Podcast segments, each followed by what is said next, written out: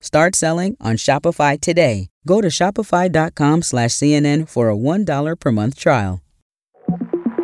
Hello from CNN. I'm Joe Beck with the five things you need to know for Tuesday, September 12th. Rescue workers are racing against the clock to save people impacted by natural disasters in Libya and Morocco. In Libya, the IFRC says about 10,000 people are thought to be missing after devastating floods hit the country, and the aid organisation said the death toll will be huge. An official says at least 2,000 people have been confirmed dead, but CNN can't independently verify that number. Storm Daniel dumped so much rain on the northeast of the country that two dams collapsed, and the destruction is making it hard for rescue workers to get to people in need, with roads flooded and phone lines down. Meanwhile, in Morocco, some emergency workers are now focusing on recovery efforts as hopes of rescuing anyone trapped in the rubble of Friday's earthquake starts to fade. CNN's Nada Bashir visited a village in the mountains that struggled to get aid.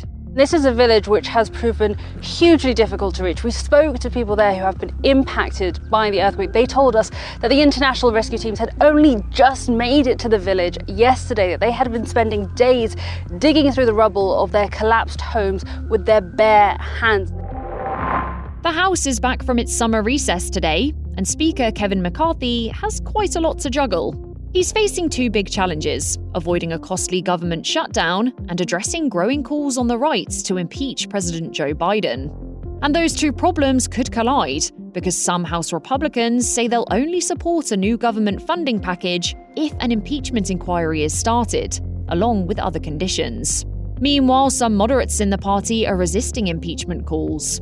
Congress has until the end of the month to agree on a spending plan to avoid a government shutdown. A heavily armoured train carrying North Korean leader Kim Jong un entered Russia earlier today, ahead of a closely watched summit with President Vladimir Putin. It's Kim's first trip outside North Korea since the start of the COVID 19 pandemic, and comes as the US is warning the two leaders could strike an arms deal. CNN's Paula Hancocks has more on Kim's movements. The location and the timing is not being clarified by either side at this point. But what we do know is that there will be a military feel to this meeting. We've just heard from state media that the defense minister, Sergei Shoigu, will be part of the discussions with Kim Jong un and Vladimir Putin. The head of the United Auto Workers Union says a potential Friday strike would only hurt what he called the billionaire class. The companies want to say that, you know, if we strike, it can wreck the economy. It's not that we're going to wreck the economy. We're going to we're going to wreck their economy, the economy that only works for the billionaire class. It doesn't work for the working class. The union's contracts with the country's big three auto manufacturers, General Motors, Ford, and Stellantis, is set to expire at 11:59 p.m. on Thursday. The 145,000 member union is asking for an immediate 20% raise, with four more 5% raises over the course of the four year contract.